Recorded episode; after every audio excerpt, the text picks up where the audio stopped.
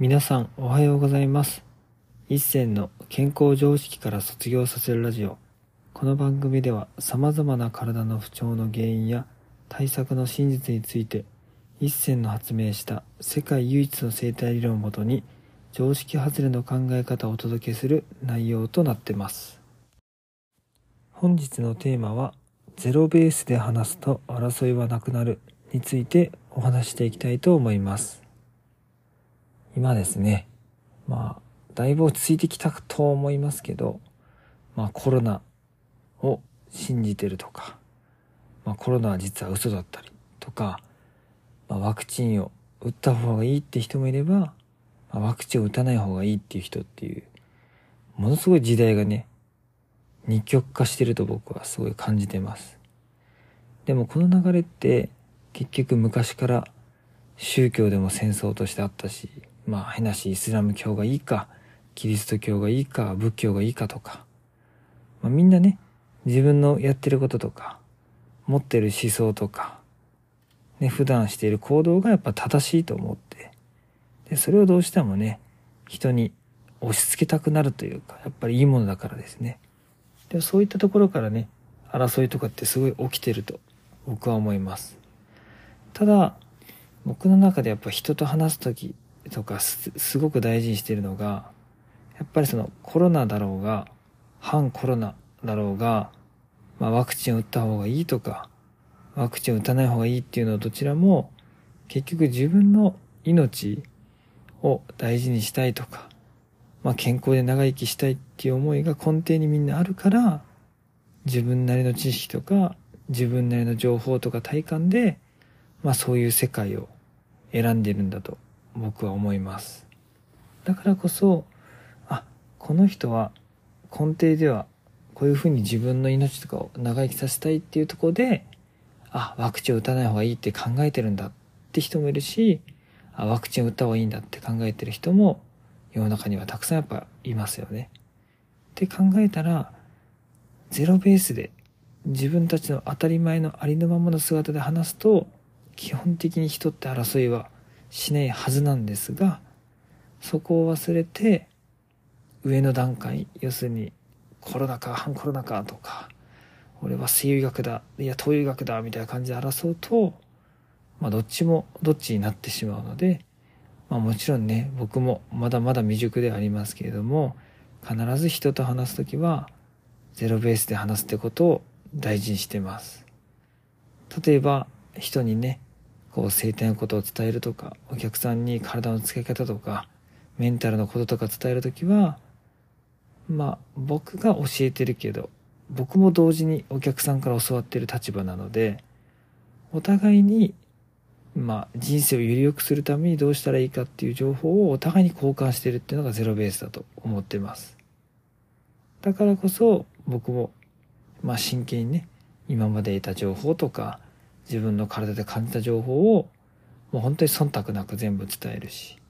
で、逆にそれに対してお客さんが自分の持ってることや感じた体感なども忖度なく伝えてくれるっていうお互いのこの関係が、まあ、ゼロベースで対応してるからこそ、まあお互いに言いたいことが言えるし、まあ本当の意味では信頼関係が、まあ少しでも作れてるんじゃないかなっていうふうに、まあ個人的に思います。まあ例えばね、僕も何回かその夫婦喧嘩、まあとあるね、北海道の夫婦だったんですけども、そのお二人のね、喧嘩の仲裁に入った時に、やっぱり旦那さんからしたら、妻はこうあるべきなのにこうしてくれないっていう意見と、奥さんからしたら、いや、旦那は仕事やってるんだからこうしてよっていう意見。お互いね、間違ってないんですよ。価値観としては。間違ってないんですけれども、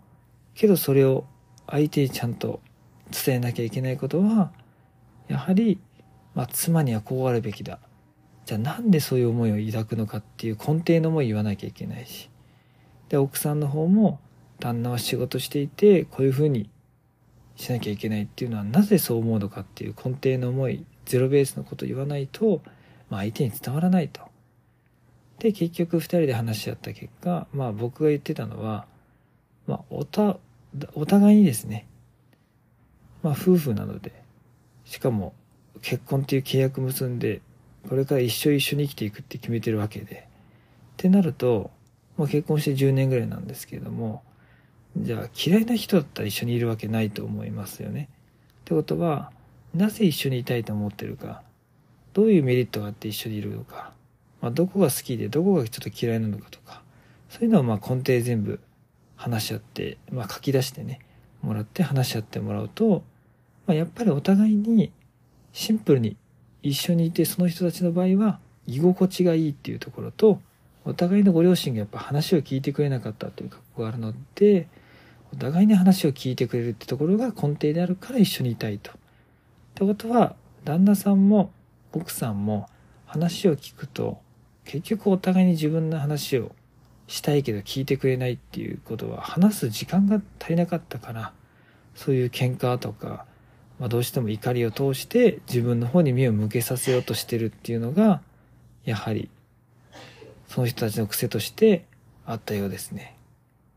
で、そう考えると、やはりゼロベースで話すと、お互いに意見の衝突もなくなるし、まあちょっとね、話を本当に聞いてほしいから今こうやって言うんだけどとか言うと、お互いに、あ、ちょっと今ごめん時間がないけど、夜今日聞いていいとか、そんな風に、やっぱ話し合いがスムーズになったっていう風に言われてました。まあ世の中ね、いろんなコミュニケーションの方法とか心理学の方法とか、いろいろありますけど、じゃあそういうのを学んでない子供たちはなんであんだけ仲良くできるのっていう話だし、ね、赤ちゃんの時とかは別に誰とも比べないしっていう。ってことはみんな根底のありのままで生きていれば、基本的にぶつかることもないし、素で生きれると思うので、ぜひ皆さんもね、あの幼稚園の時や小学生の時のように、もう思い込みなく素で接していけるようにゼロベースで話していくと、すごい人間関係も円滑になるし、まあ体も心もね、楽になるんじゃないかなというふうに思います。本日も最後まで聞いていただきありがとうございました。もし面白かったら、ポッドキャストの登録とコメントなどもいただけるとすっごく励みになります。お知り合いの方にもこのラジオを紹介していただけるとすっごく嬉しいです。皆さんにとって健康で楽しい一日になりますように、えー、今日は3月2日、福岡2日目ですが、私の姉の誕生日です。今から個人的に誕生おめでとうメールを送ろうと思います。はい。皆さんも良い一日をお過ごしください。